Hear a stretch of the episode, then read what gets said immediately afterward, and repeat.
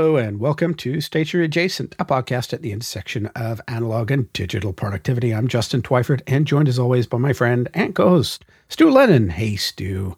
How are you today? I'm in great form. Thank you very much, Justin. How are you doing? I'm broke. Ah. I have a bone to pick with you. the last episode, my friend, got very, very, very expensive for me because I did something stupid.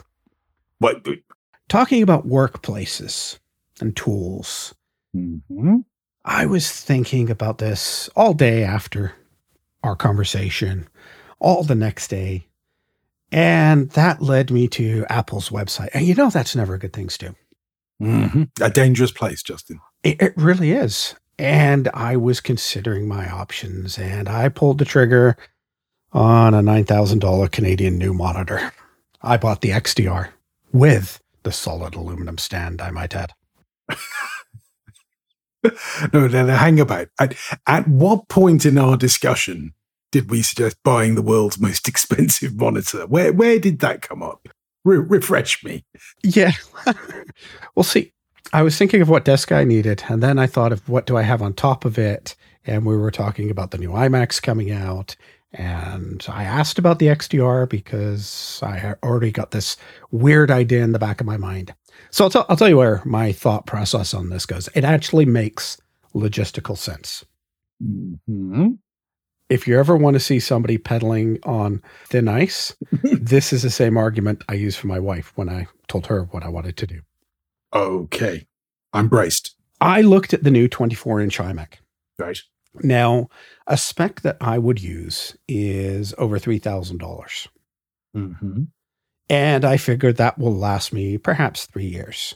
The new iMac bigger version, which we're hoping has the M1X or an M2 chip on it, with a little bit more performance and a larger screen, I'm going to add another $1,000, perhaps even more than that. Mm-hmm. That's for a 16 gig chip with two terabytes of hard disk space. Mm-hmm.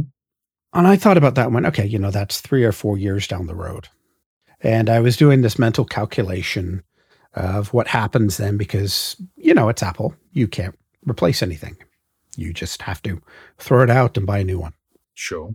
And I was doing this thought process on my Thunderbolt display from Apple. It's 10 years old. It's a 27 inch. Basically, it's an iMac without all the iMacy stuff. It's just a Thunderbolt monitor. Mm-hmm. And I realized how many computers my Thunderbolt monitor had gone through. And it's still going to be perfect for what I need it for. Now, this is going to go in my studio where it belongs. But then that still leaves me the problem of what do I put on my workbench? Do I go to iMac or do I stay for my laptop setup that I have now?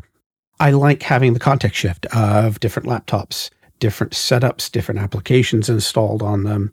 My recording laptop is completely different than my work laptop.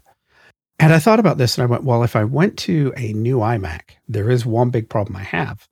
Some of the expensive fridge removing software that I use God. does not yet work on the M series. Okay. So I would need to have another computer. So I'd be doing basically what I do now, which is I use one room for this and one room for that. I thought I'd really want to do everything in this new this new office that we're creating. And I thought about my Thunderbolt display and said 10 years and it's still going strong. And all of a sudden I realized that this stupidly expensive XDR monitor definitely can last for another 10 years. And if you amortize the expense over 10 years and compare that to replacing, say, an iMac twice, maybe even three times within that same period, all of a sudden the math works out. You amortize that per year, and it's really not so bad because I will still need my laptops for work and jobby job and all those things. I like a laptop so I can go in a real world where we're not locked in anywhere. I can go and sit at a coffee shop and I can work. And I would have limited choices if I went to an iMac. So I decided I was going to go to an external monitor. And I went and looked at the LG Ultrafine, which I think is the only real 5K monitor that is certified for Apple. Yep. And it's black plastic and it looks like a Windows monitor. Yep. And I couldn't do it. I'm looking at one. I couldn't do it. I looked at the price of them and I couldn't do it. And so, for some strange reason, I decided that dropping that kind of huge money on a monitor was something that I thought was a good idea. Actually, you know what? The monitor wasn't too bad. It was the $1,400 Canadian for the stand that really made you scratch your head a little bit. Yeah, that hurts.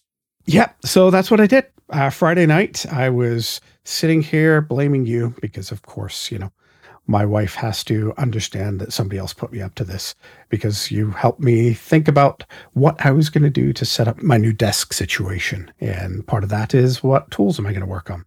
Of course, now I have to really think about it because I have this really, really expensive monitor. I need to have a desk that's really, really solid. Oh, of course. So that it doesn't fall over. So I have a feeling that's going to be an expensive purchase too. Oh, I would imagine it's going to, well, you're probably going to need gold leaf, I would have thought, just to, you know, conductivity and things. I was actually going to say machined aluminum, you know, just to match the back of the monitor. Mm, indeed, yeah, absolutely. Hand rolled on the thighs of a of a uh, of a Chinese virgin or something. Yeah, I, you know the fun part. After I bought the monitor, which of course there are none in Canada, uh-huh. it uh, is taking weeks and weeks for it to get here. Uh, it, it will actually arrive at my house uh, the day before I move. So yeah, that's handy. That's kind of what I thought. The ironic thing was it does not come with any speakers mm-hmm. and it does not come with a camera. Okay. So I I then had to sit down after I bought the very expensive monitor and the very expensive stand and figure out what I was going to do for both of those. All right. Okay. Uh, luckily, the new version of Big Sur will finally let you AirPlay to a pair of HomePods. Okay. And I have this little set of HomePod minis, the small ones, the pair of them. Right. That I don't really get a lot of use. I like the big bass of the big HomePods that I have. But I thought those are perfect for this minimalist desk to have sitting there. They're powered directly by USB C, so they can be powered by the big monitor itself. And I can AirPlay directly from my laptop to them. So I've already solved this problem. And then, of course, it cost me another $300 for a Logitech magnetic 4K video camera, just so that I can put that on top of this really, really big, expensive, silly monitor. Okay. Yeah, I've got a Logitech thingy. I've, um, what have I got? It's a 920 or something, I think. I bought the Apple one, so you know how much that cost me. Oh, dear. Good Lord. Well, um, already double what it was worth, I would imagine. Yeah, well, they have the ones on Amazon that have like a clip on them for the regular monitors. Mm-hmm. They make a special version for this monitor. Of course they do. Why wouldn't they? At the prices that Apple Store charges. So, anyway, yeah, it was a really expensive week for me. So um, I'm kind of blaming you, but I'm also okay. really, really excited for it. You know, the conversation that we had really made me think that I want this to be the best setup it can possibly be. And investing in myself from a place of privilege, the fact that I can actually do this is a wonderful time. You know, I, I just did pretty well on a house that I've owned for 22 years. So mm-hmm. I have the financial flexibility to do this so I, you know, I do realize I come from a heck of a, a place of privilege and also a spot of timing that I can actually do something silly like this. But I thought I want to have the best of what I want in that. I want to have this set up to be the ultimate productivity that makes me feel like it's the place I want to be.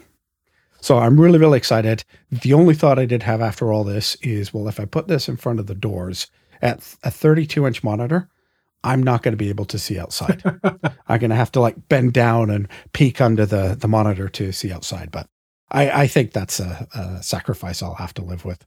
Yeah, and actually, you, you may find ways around that because you may you may prefer to have the the view to your side or you know at an angle. There's all sorts of stuff you can mm-hmm. you can do with that. Where you put the monitor, where you put the the window. I appreciate you can't move the window, but where you position the desk, if you see what I mean. Yeah, put it all relative.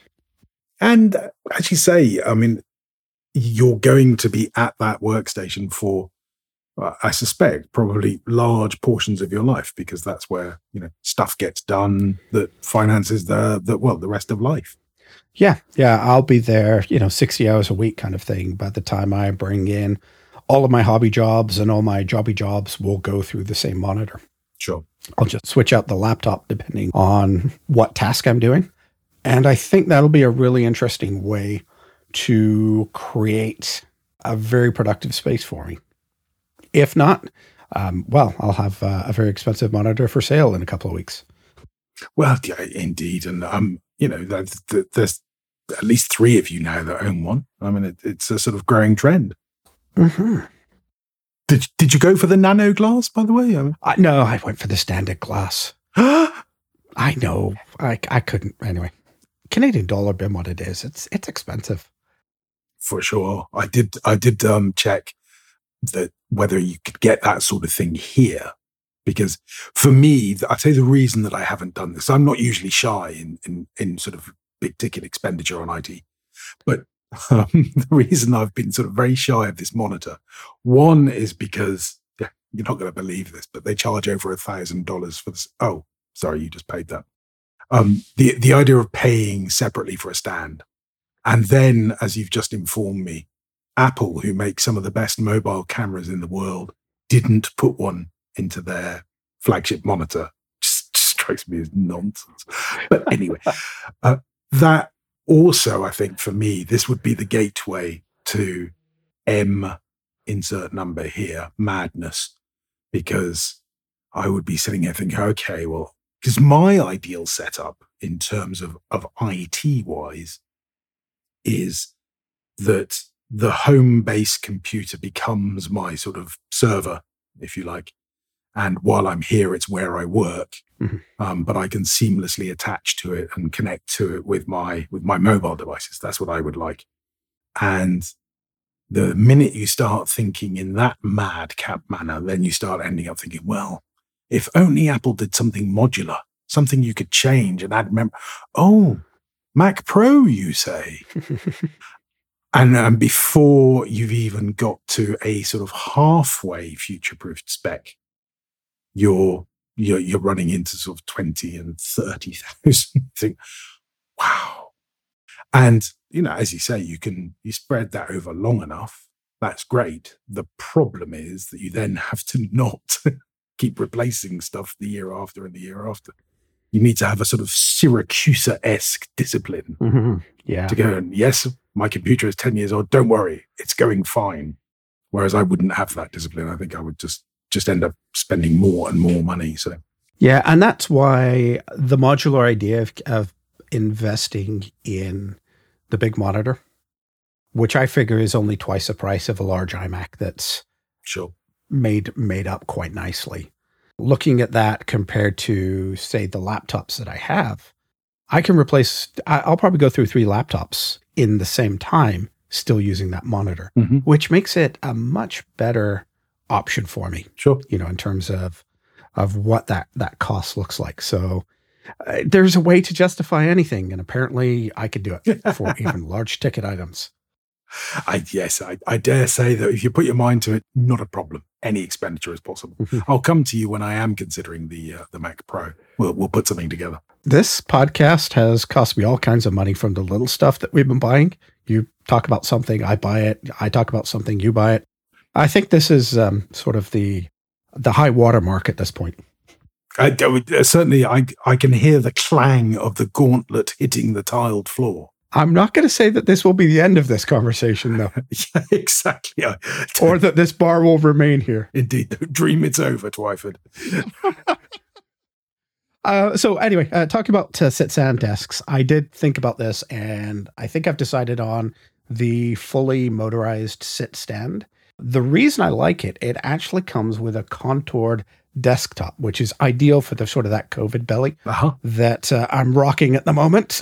And I just really like the idea of that. I think it looks really good. It's got some good colorways to it. So that will be one of my purchases as well when I've actually paid off this monitor and can afford it. Cool. I may just be sitting on a little card table with this stupid big monitor and a little laptop for a while because you know, stupid amounts of money, but Apple. So, other follow up. You know, we've been raving on Ugmonk cards. Mm-hmm. I packed them all and needed new ones. So, I have no, no system at all at the moment. Well, um, you can't just use an index card. You must have an index card lying around somewhere. Uh, surprisingly enough, I packed them all. I have all of those in a box that keeps everything organized. And I realized last weekend I put together, I, well, again, you know, coming from a place of privilege, I packed over 35 boxes of books from my library. Mm-hmm. And somewhere in there, I needed a little bit of space. And I had my box of paper and I threw that in. So, yeah, they're all packed up, ready to go. I won't see those for at least another month. So I was kind of um, annoyed with myself for that one. Confounded by your own thoroughness. Apparently. The other thing that I got, and we haven't talked about it before, but the theme system journal. Oh, okay. I'm sure you're aware of that from Cortex brand. I certainly am. I was ordering some stuff from Cotton Bureau, who does the North American fulfillment. Mm-hmm. I'd had it in my cart before and then looked at the price and went, oh, that's a little steep for shipping one journal. Mm. Shipping from the US to Canada for one journal was uh, about 60% of the cost of the journal. Wow. And I went, oh, no, I don't think so. Uh, but I bought some t shirts a little while ago. A podcast was surprisingly doing t shirts, and I bought some because, you know, my new wardrobe, it's all podcast t shirts. yeah, I know how you feel. I'm sitting here in a, a Mac Power Users uh, vintage red. Uh, I got the Dongle Town t shirts from Upgrade. So there you go. It happened to be in my cart from when I was looking at it previously, and the shipping became irrelevant because I was buying something else. So I threw it in my, my cart, left it there, and got it. Mm-hmm. I like a lot of it. I have other thoughts about a lot of it too. Okay. It is very opinionated. Yeah, it's prescriptive. Well, it's prescriptive, but it doesn't give you enough of a prescription to use it in the way that they recommend it. Hmm. Okay. How, how do you mean? So there are the themes, the yearly themes that they have. There's several pages for those, which you put a theme in. You have some blank boxes underneath that I'm assuming are your deliverables that you want to put in there. There's a daily record, let's call it, Mm-hmm. which is quite nice, but it is made up of several boxes. And uh, there isn't a lot of documentation in it. The documentation is go to the website, which uh, doesn't do a lot for me. Yeah. If I'm going analog, I wanted to sit down and start looking at it and setting it up and figuring out how I could use it. And having to go and then dig out a computer kind of took the, the mode out of it for me. But the boxes, if you go to their website, they're flexible to be used however you want Mm-hmm. except for the fact they are boxes in the middle of a page. So it's a bit like Henry Ford. You can have any color you want as long as it's black. You have to use it the way that they use it, but they don't really tell you how they use it. You've kind of got to look at the pictures and figure it out yourself. So it's very opinionated, but not quite as straightforward as I would have thought. Mm-hmm. I think what I need to do is really go back to one of their episodes and listen to how they use it. But there are some really nice things to it. Oh, it also has like a habit tracker in the back of it as well, Yeah. which is, again, standard. I've got that in the Baron Fig. This is just an, another implementation of it, but it's pretty good. It's kind of a leatherette, not a soft cover, but not a hard cover Mm-hmm. it's got a little bit of stiffness to it, It- but it's it's not crazy. Is it the first generation or the second generation? This is the second generation. Okay. So it's got little tear off corners on the bottom as you go, Mm-hmm. which is weird that it's on the bottom. I'm not sure. I had expected them to be on the top. Top right corner, it's on the bottom right corner. Mm-hmm. So you can find where you're going, which again, never seen that before, but they seem to work pretty well. Paper looks lovely. I haven't tested it with any ink because, well, I packed all my ink. uh, it's that thoroughness again. It's hard to be a stationery reviewer when you don't actually have any pens left out, Stu. well, at least you can, you know, you can review the theme system journal, sort of. Yes, uh, here it is. It's blank. That's all you get because uh, I only have markers and no, I, I have a little bit of pens, but it's interesting. I'm sure as I explore it, I'll have more thoughts to it, but um, it is very opinionated. And I yeah. think you've kind of got to buy into their system in order to get the most of it. Absolutely. I mean, I bought, I, I was one of the lucky ones that got one in the sort of the first generation. I don't think at, at the very outset, I was probably in the second delivery or something, but it exactly as you say, it's, it's a system and probably the most comprehensive sort of guide to the system is a podcast, which is not necessarily the handiest. I know Mike has done a lot of work on on the website, but I have to concede I haven't looked at it of late. Clearly, I have a professional interest in it as a notebook, and so uh, looked at it and checked the, the, quality. I'm I'm curious about uh, the second gen because I know they've switched manufacturer to Europe, which makes it much more interesting to me. Mm-hmm. But uh, yeah, I've I've sort of quite quite a while ago come to the conclusion that I need something that's open ended. Part part of the reason that things can fall off for me is if they're too prescriptive. So yeah, I could be along the same route. I certainly think the bullet journal that I picked up the other week is going to be into my rotation first, but I would like to give this a fair shake, and that's why I was kind of looking into it. Sure, no, interesting to hear.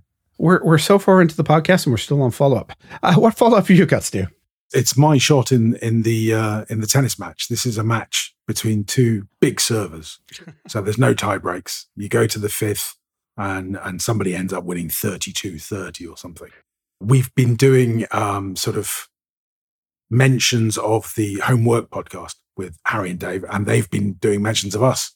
Um, and you know they've just smashed one down the middle of the court I'm flailing across to the middle to try and get it back.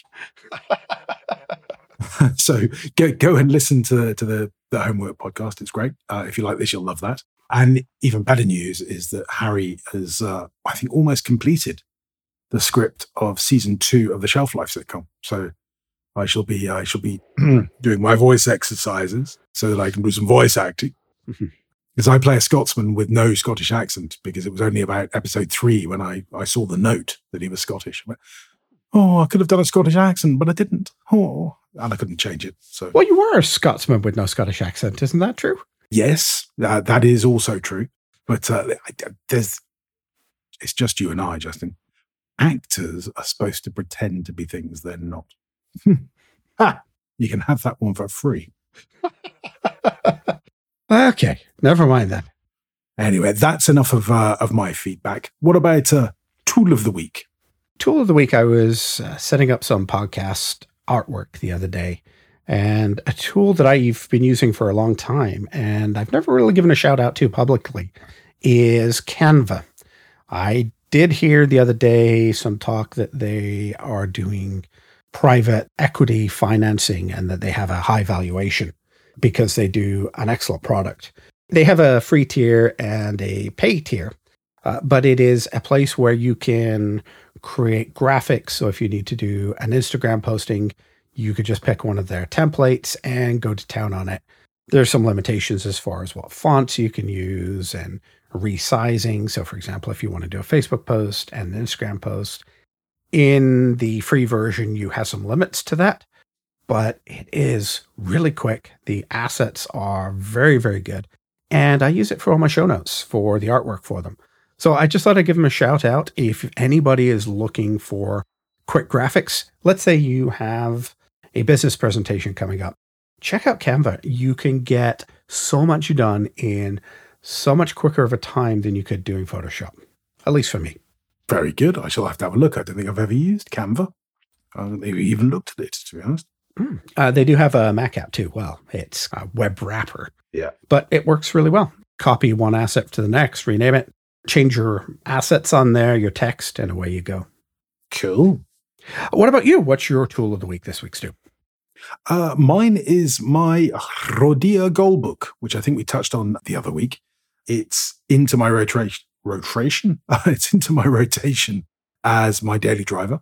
Mm, very nice. And uh, I don't really use the gold bookie stuff. So it's got an index at the front, which I, I kind of use. It's got calendars and which I don't use. because as previously discussed, I, I like it to be very open ended. It's got page numbers, which is handy if you are going to sort of reference certain entries. And I'm, I'm, I suppose I'm using my own sort of amended version of bullet journaling, but it just handles now that we're doing sort of a fountain pen every week. For those of us that haven't packed them all up, it, quite it handles everything I can throw at it, so I can get whatever pen I like out. I don't need to to sort of consider um, because I'm like you. I'm trying to use the pen if I haven't packed it uh, for as much as as possible during the week, and it's it's interesting. Some of my my books, obviously, because my broader nibs, some of my books, like my work book, for some reason I've been using Baron Figs for for this work project, mm-hmm. and I'm on my I think my fourth now. And it's good paper, a Baron Fig. I, I wouldn't be harsh about it at all, but it is not made for big boy fountain pens. Paintbrushes, you mean? Well, yeah, kind of. That's that's where it begins to show some frailty. And you know, this is true of all papers. All, all there are no papers that handle everything perfectly. Mm-hmm you know, people get go mad about Tomoe River and whatever's going to replace it. There's there's some stuff that really doesn't work very well on Tomoe. Anything that needs to dry.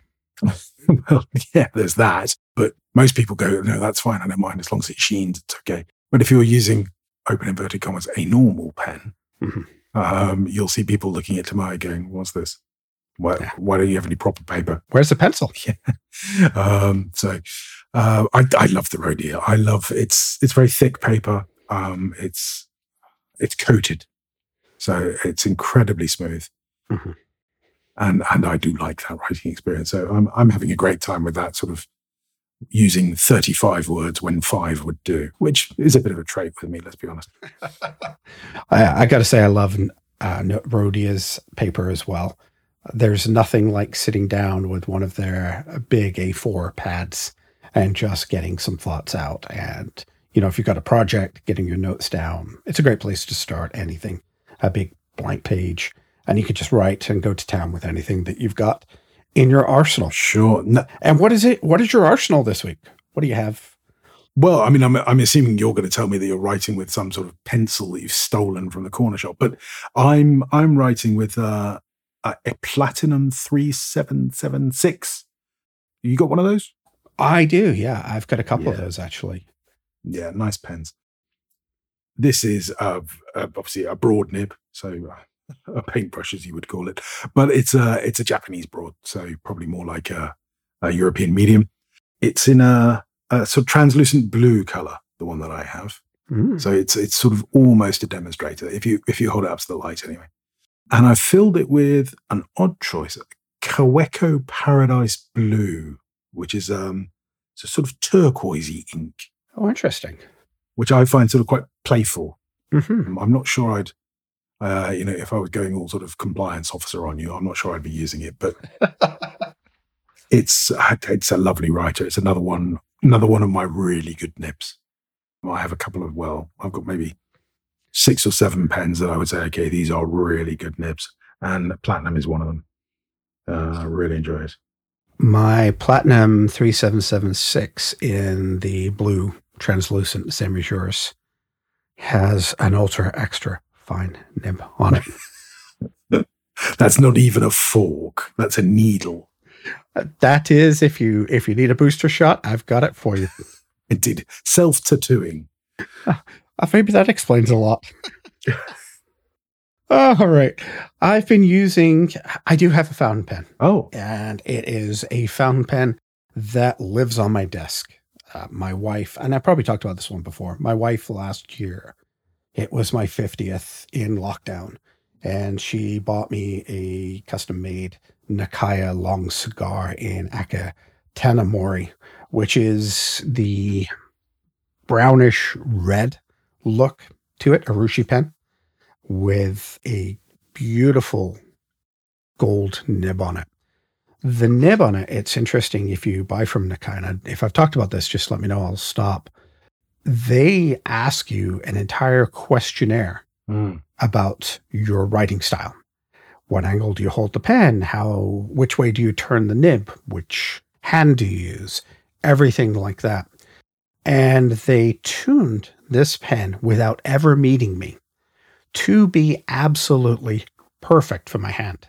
So if I pick up this pen because it's got no clip or anything on it, and I, let's say, rotate it 20 degrees to the right, which is one of those weird things that you sometimes do, the pen doesn't write as well. But if I hold it exactly the way that I would do, you know, I pay attention to it, it is absolutely gorgeous. And so I've got nothing but amazing things to say about Nakaya, their customer service, and the fact that just from answering a bunch of questions, they can actually tune a nib specifically for my hand. It's amazing. Fantastic. I mean, if there was one pen not to pack, that was the one. Well done. Yeah, that one always lives on my desk, and I even kept out a spare cartridge for it. Uh, it's weird. It comes with the cartridge converter and a pack of platinum blue black. And surprisingly enough, that's all I'm using is a platinum blue black. I just use one cartridge after another. Wow. And it writes it, it writes like the ink was made for the pen. Go figure. Excellent. Well, if you're not a pen user, you you're listening to this segment going, what are they talking about? But if you find a fountain pen that that just fits your hand and feels right, it's it's a joy to write with. Doesn't doesn't matter what you write, you could be doing the shopping list. It's a joy. Oh, it really is. All right, let's get on to our topic and try and move along because we've been talking a lot this time. We certainly have. Good Lord. Time is flashing on. What are we talking about today? Let's talk about tags and folders, or both. Mm-hmm. So, I guess the obvious question is what's a tag? I'm thinking it's one of those newfangled things that people that grew up with search like. yeah, for sure. yes, invented by Google, probably. Invented by Google, yeah, probably. Uh, no, tag is a more modern way to categorize things. They are free form, so you can create your own tag structure. You can then search them within applications, probably within your desktop as well. I'm just not sure how to do that. Mm-hmm. Versus a folder, which is a traditional old school hierarchical structure, much like a file folder. You go into a drawer, and in the drawer, you have multiple folders, and within one folder, you can have subfolders. And eventually, you drill down on a topical list to where hopefully you remember you put your stuff. Some apps use both, some use only one. Mm-hmm. Do you have a preference? And which way do you think, Stu? I uh, look my my background, uh, like you, uh, I come from the dark ages. So I was I was doing proper work before computers, and therefore folder systems are kind of what I grew up with, and they were just sort of transferred onto the world of computers and everything lived in folders. So that's where I started. And then um, I can't remember when, but at some point I became a convert to the world of Google through Gmail, uh, which then sort of expanded. And for a long time, Nero's Notes was run on G Suite, or which then became Google Apps for Work. Or, Google loves to change its names for some reason. And discontinue them too. Mm, yes, that was one of the things that began to turn me off. And then also, just as I realized exactly what Google's business model was, then I thought, okay, no, this this is this is bad with a capital B. Mm-hmm. But they are really, really good at search. And and for me, if you want to use tags, that's the key. Mm-hmm. So if you use tags in Gmail, Gmail search is incredible. And you could search for three different tags, uh, you know, together, knowing that that would only apply to three emails over the last five years. And in less than a second, it will, it will surface those emails for you. And it won't miss any and it won't get any wrong. That is not how Apple searches. Apple searches for tags going, well, it's got an A in it. Is, is that what you want? Um, so I will search for, well, uh, what did I search for the other day? Receipt. Now, like everybody else in the world, I have quite a lot of receipts that turn up in my email because, well, you know, we all do. Mm-hmm. And Apple Mail went, nope, nothing to find. I'm sorry. What? Yes, there is. And without search, tags becomes uh, to me at least, effectively unreliable and therefore useless, and therefore I don't use it and it becomes pointless. That said, I'm just about starting now to to revise and review the MacSparky Hazel guide, field guide to Hazel. Mm, yes. Which makes use of tags. Because I do have a tag system on my Mac. It's very, very high tech. Um, so I have a, a directory system that essentially I have one color for personal, one color for uh, Off, which is the company that, that runs Neros, uh, one color for Lime. You can guess what color that one is. Um, and there we go. So I have sort of three tags that I apply to files so that automation can just do some rudimentary sorting for me. Yeah, so I can just keep those sort of three worlds slightly different. And in a true sort of Stuart esque system, all those tags do is get those files into my folder system, where I then manually move them through a folder, thereby undoing the usefulness of the tag. But I've tried, I think is what I'm trying to say. I've sort of dipped my toe into the world of tags, and it's it's great as long as your search is working. Mm-hmm. And it's it's very, very seductive sounding. Mm-hmm. Because when you see a file or you know come across it, just tag it. And then for the rest of time, you will know where that is. Because you know, tags are just great. And of course, what you end up with is 17,000 tags, of which you can remember four. yeah, that's about it.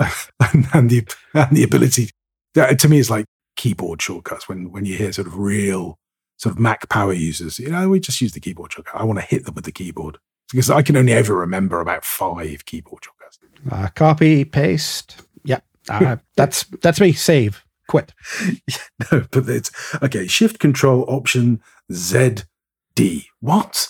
Who who's going to remember that? Oh well, no. You you map all of that to your caps lock, and then it's yeah, yeah, but, very confusing. And then and and then they start talking about stream decks and stuff, and I just really lose the will to live. But it's so seductive, and I have used it before, and I think it's one of those things. It, it's like like many of the things we we talk about. If you sort of lean into it one hundred percent, and it speaks to you, and and it becomes then self-fulfilling because you're you tag everything and therefore you remember your tags you're very disciplined about your tag hierarchy and so you remember exactly what everything fantastic but i'm not like that um, and i don't think most people are like that so i have a system i'm fairly certain like you where i can open a folder i have a folder on my mac that says personal and i open it up and it has lots of subsections and eventually i can drill down to the bit that says the name of my house here. So uh, my house is called Elysium. No pretense there at all. Privilege, anyone? Elysium being the land of milk and honey. So uh, I can open it up, and if I am looking for the water bill, it will be in a folder that says utilities, water, 2019. Boom, there it is. Tags can't do that for you. So, hmm.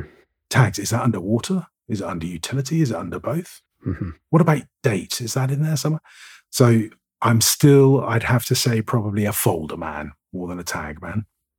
Yeah, it was interesting when we proposed this conversation. I had, I thought my my initial reaction was, I'm a folder guy. I hate tags. Mm. And then I actually thought about this for the last week and went, oh, maybe I do use tags. I think inconsistency is the one thing that keeps me coming back to my folder structure. And my folder structure largely, well, I, I, shouldn't say largely. I use that where, where I create a file, a physical distinct file for something that's always for me logically stored under a folder. So, for example, for podcasts, I've got a, a folder called contents under my favorite, so I can quickly go there. I've got Stationery Adjacent, I've got episodes, and then I'll have a folder for episode 24. And that will have everything from our show notes right through to our individual recordings, the combined MP3 that I pull out of everything. Uh, I'll even have the artwork, a copy of the artwork in that folder as well. And that's very quick and easy for me to go through for a lot of the really obvious things like that. It makes sense to keep it mm-hmm. together. You know, episode 23, well, three of my podcasts have an episode 23. So that doesn't really help that much. What I didn't realize is that I do use more tags than I originally thought. And most of the time I use tags, they are application specific. Mm-hmm. And that was a real eye opener to me because I just use that as part of the application and I don't really think of it in terms of this is a tag, this is a folder. So some of the ones that come to mind, the biggest one that I use every day is OmniFocus, which they went to tags. I think I was with version three, probably four years ago, three years ago, something like that. And I have set up custom perspectives, custom views based on tags. Mm-hmm. And I hadn't really considered that, that that is what I was doing. But it is, and it's very, very useful. So, you know, that's a, a task manager's place that you can't really put things in folders. It doesn't make sense. And so to use that works really well. Drafts, we've talked before that I use drafts as a quick capture tool. Mm-hmm. When I quick capture something, I quite often, if it's actionable or if it's something that I that I need as an output, it will go somewhere else. But there's a lot of things that I put in drafts temporary emails, things like that, notes that I need to make. They'll go in there, they become sort of ephemeral. But like everything else, I just hit the archive button. But I do actually put tags in there so that if I need to get something, especially business related, I do a quick capture on something that is business related. I'll take the couple of points that are actionable, I'll put those into my OmniFocus. But the rest of the stuff is kind of irrelevant. And I just archive it with a tag of the business that I'm working on. And that is amazingly useful for the odd time. Doesn't happen very often. It's very quick, a couple of keystrokes and it's done. But I can go back and have a really good record of the notes that I had taken to myself that are disposable. Mm-hmm. And it's saved my butt a couple of times. So I, I still keep doing that. Sure. Other things that I do, Bear, where I used to do my writing before Obsidian, and I'm still figuring out the Obsidian thing. Obsidian, of course, as we've talked about before, I brought in everything and put it in folders. Mm. And I'm not sure that is the best thing for Obsidian, but anyway, we've talked about that. But yeah, I'm I'm really find that certain apps which don't necessarily support folders, tags work great.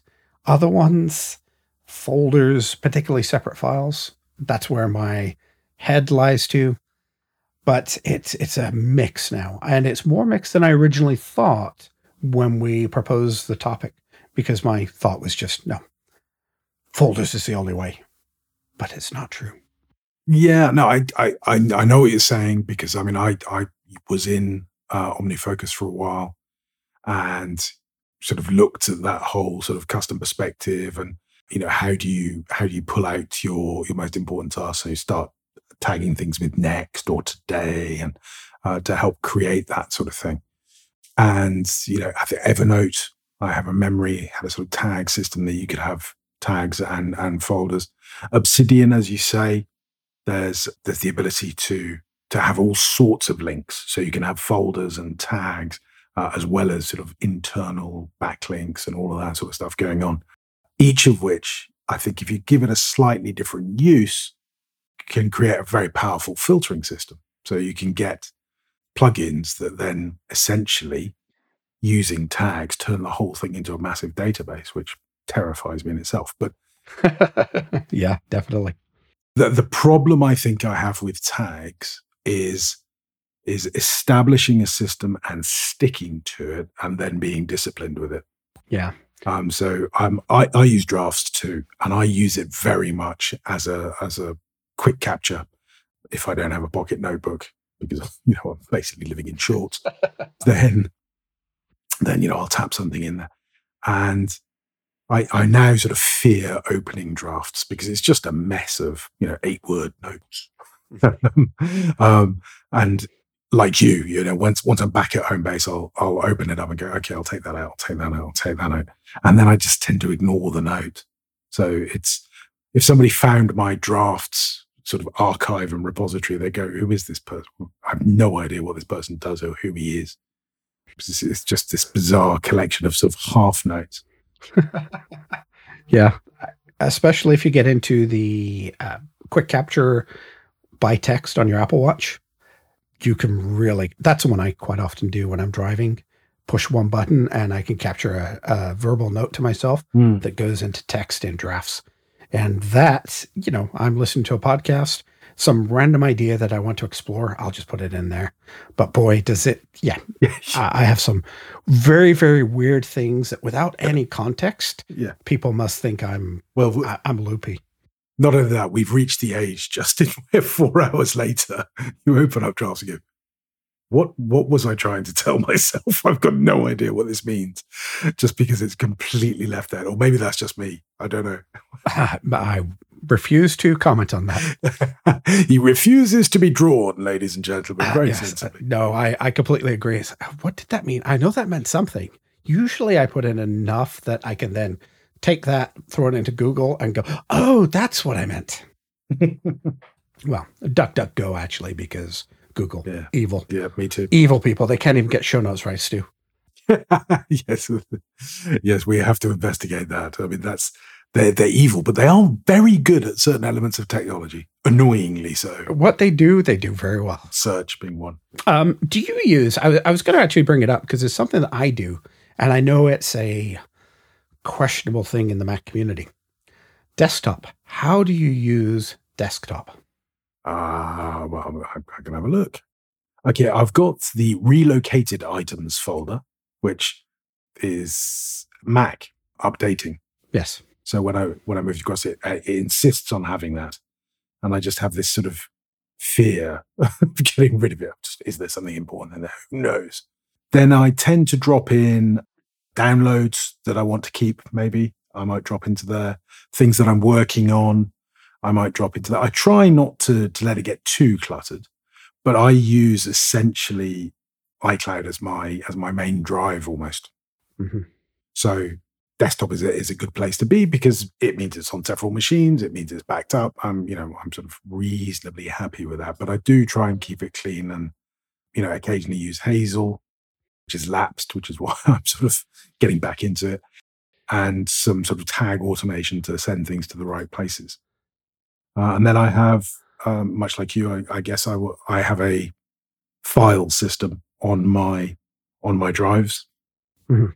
That is hierarchical. So um, if I look at what am I what am I doing live here? If I look at Stuart Lennon, then I get into okay. So I use Dropbox. I use OneDrive for one of the jobby job things, the uh, the Microsoft thing. Um, but I have my iCloud Drive, which is where most things live. Where I have three directories, um, the ones I mentioned before, so Lime, Logged Off, and Personal, and then all the apps tend to set up little directories Hmm. uh, you know, notes and Obsidian and shortcuts and all that sort of jazz. It's in there as well. Um, so yeah, I'm aware that it's not, you know, 100% encrypted in backup and all that stuff. But frankly, there's not much in my computer world that people are going to get excited about. I don't think. I don't think I'm the target. All the pictures of your dogs, Apple is now scanning. yes, indeed. Curiously, as a, as a little tangent, because uh, we're only running 57 minutes, I also bought MacSparky's photos course Mm. just because, I saw he had them on sale last week before he put up the price. yeah, he was pushing them for sale, and and I've I've it's been one of those things I've been eternally putting off is organizing my photos. My library is is of a size now where it's caused me some some problems and it doesn't index properly, and when I go to new devices, it all gets a little bit. Poof. So, uh, following his advice, I bought a little app that uh, sort of soups up photos called uh, Pro Photo or, or Photo Pro or something. I don't know, Mhm. um, allowing me to create new libraries and you know just slim down my sort of my working photo library, um, which has been a great a great great boon. Actually, I feel like I'm much more in control of that now, and I just had this fear I was going to lose everything. I figure at some point I'll just declare photo bankruptcy and start from scratch. yeah, that tends to go down very badly with the women in one's life. Just you know, just, just saying hashtag. Uh, actually, you know what? Uh, Apple came up the other day with Furry Friends, which was the cutest uh, set of pictures of my dog ever. Oh, right. I sat watching that several times in a row. Well, I, I tell you what, uh, Apple Photos um, has identified Spice as a poodle. Oh, interesting. It comes up and says poodle, photos of poodle. Oh, there's loads of, wow, look at that. It's brilliant. And then I've got to whisper, Charlie's included. And if you're a long haired Jack Russell, I, I, I, really don't think you want to be counted as a poodle. Poor Charlie. Mm, yeah, I, I, don't think he's noticed, but I, I'm, I'm, I'm frantically finding a way of, of, you know, can I label him as long haired Jack Russell? He likes the title in full as well. He's, he's not happy with, with JR or anything. Of course he does. Of course. He- anyway, but no, it is getting better. All, all of that type of stuff, um, which is good. Do you use uh, tags in photos? Just out of curiosity. No, um, I think I will. I think I'm being sort of persuaded that way because having sort of split down my libraries into something more manageable, the idea of putting tags over the last few months is less worrying than than over the last decade, if you know what I mean. Mm-hmm. Yeah, uh, your all your tags will be at home 2020. it should be quite simple. I should be able to select all. Be nice and easy. Do you use uh, tags on them? No, I don't. I'm actually a real fan of Apple's recognition and tagging. They do a remarkable job of that. Mm-hmm. I do like the widget. I'm not a widget person on iPhone, but I do like the photo widget because it will sometimes show things that I had forgotten about. And I really enjoy seeing that. Yeah, absolutely. I do, however, have a concern with it. And again, it's not Apple's fault. It's not the machine learning's fault. But not everything on your phone is a good memory. Uh, a few, number yeah. of years ago, I was in a car accident. And as with any car accident, you get out and document what actually happened. Sure. Basically, I had stopped for a traffic light and a truck behind me ran into my car and he was going so fast and hit me so hard that the car behind him then hit him. Mm-hmm. Uh, so I had several pictures on there. And the other day I noticed on my widget that the Apple was kindly reminding me of my memory from 2017, I think it was, of, oh, yes, this is when you got in a car accident. And I was less than impressed with that because that really wasn't a memory that I wanted to have. I believe you can interact with that. Well, I called it things if uh, that helps. no, I believe you. I believe you can select it and you can sort of tell it not to show it to you again. Yeah, I just thought it was more the hassle. You know, sure. That I think part of part of the the challenges of machine learning, and I'm assuming you know people that have relationships that go bad and you know there, there's a time and a place for it. I'm not sure what the answer to that is. I, th- I, think i think it's answered. Whether a tag would no i think it's answered. I, th- I think uh, there's a connected episode mm-hmm. on this um, where you you can you can tell the the machine learning okay i don't want to see this person or you don't want to see this event. Mm which I think would, would solve it. But yeah, you, I suppose you could manually do it through tagging, couldn't you? Um, yeah, maybe. I, I, mean, the the photos interface uh, that's going to be so easy to find, that isn't it? well, that, that, that is why you have MacSparky, ladies and gentlemen. That's about it. Interesting. So yeah, I think I think you were probably going into this. I would have figured that we both have come from an area, an age where folder structures were what we did. Hmm. I still have a hard time remembering what my tags were. You know, business names and project names are fairly easy. Yeah. But context type things get a lot more tricky to remember when I'm tagging something. What am I going to tag this as? What am I going to tag that as? Uh, especially over time, because sort of my word association changes perhaps. But it is something that's out there. It is getting better and better. I think if you've got a good use for it, like the Hazel rules, you know, there's a case for it. If you're comfortable with what you've got and it works, uh, cloud, iCloud library is inexpensive. Again, what I would encourage everybody make sure you've got a backup of uh, though. And the backup of that is you need a physical copy of it somewhere. Don't just rely on things in the cloud. Mm-hmm. It's so easy to do that now, and that can be very, very problematic. Sure. There, there's an episode for the future backup I, I have questions, Justin. I have questions on backup. My, my takeaway from from this, just thinking about tags and folders, I, I'm still convinced and will be until the day I die, I suspect, that folders are the best way to archive Mhm. because you want a logical system that is eff- essentially it's breadcrumbs. Mhm. Wh- Where will I find my water bill? Okay. Which house does it pertain to, or which country was it in, or, you know, what- whatever might be your starting point. And then which year, which month, boom, there it is. You'll find it. I appreciate that if you've got a really, really strong tagging system and a really good search function, you might be able to do that too. But if you haven't, You may be even to do that quicker. yeah, but if your system either now or in the future doesn't work so well, then you're in trouble. Yeah. Because you're going to think, okay, I've got 10,000 files here. Where will I find it? And I think tags require a little bit more discipline Yep. uh, than perhaps foldering would would need. Yep. On the other hand, the more we've been speaking, the more I think, okay, for working directories, and as you say, to make use of things like Hazel, I, I can see a real place for tags. Mhm. um, for that sort of you know stuff stuff I'm working on in this quarter, in this half year, in this year. That maybe I say right, what I'm going to do is just keep all this in in a timed or a dated folder, tagged, everything tagged, and then have a review system. You know, maybe at the end of the quarter where I go through and, and file things into folders. I don't think I'm ever going to be able to get rid of that process in my mind of No. okay, here's all the stuff that now goes into an archive, and this is how an archive works. Yeah. I mean, I've still got my email from 2000 and oh, when when have I got email from? Uh,